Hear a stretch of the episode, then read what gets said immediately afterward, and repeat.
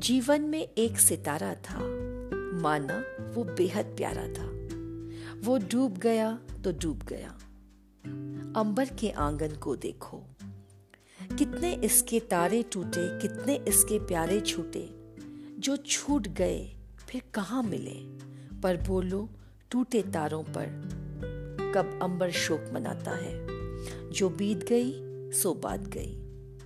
जीवन में वो था एक कुसुम।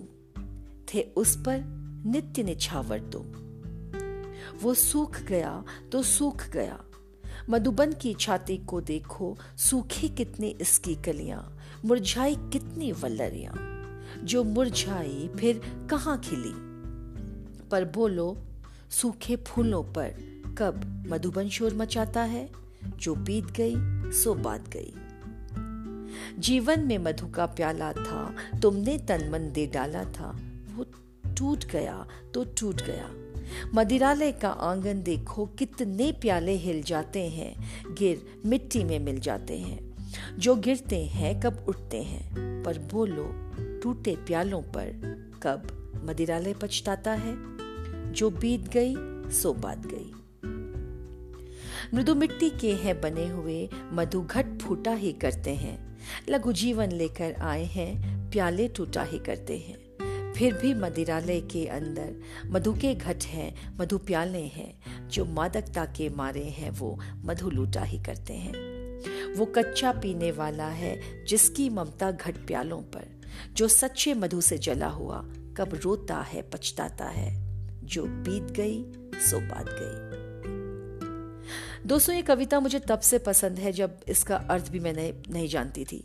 मैं बहुत छोटी थी और मेरे पिताजी जोरों से पढ़कर ये कविता किसी को सुना रहे थे। इसकी लय ताल या यूँ कहिए तुकबंदी ही शायद मेरा ध्यान आकर्षित कर रही थी।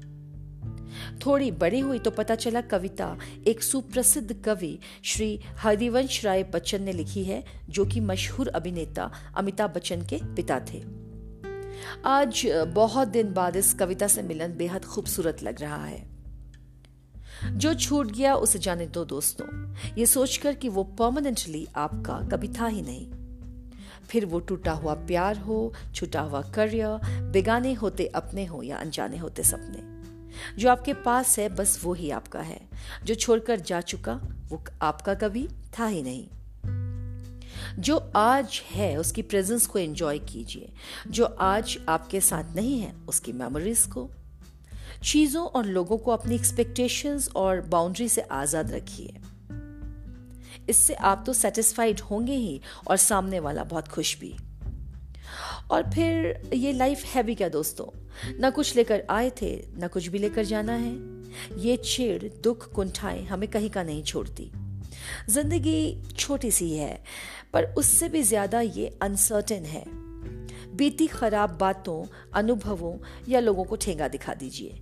या आपको सेट करने का कोई चांस छोड़ेंगे थोड़े। ही माना कि आपकी अनहैप्पीनेस के जिम्मेदार दूसरे लोग हो सकते हैं, लेकिन आपकी हैप्पीनेस और आपकी स्माइल की सारी ज़िम्मेदारी आपकी है। तो छोड़ो कल की बातें, कल की बात पुरानी।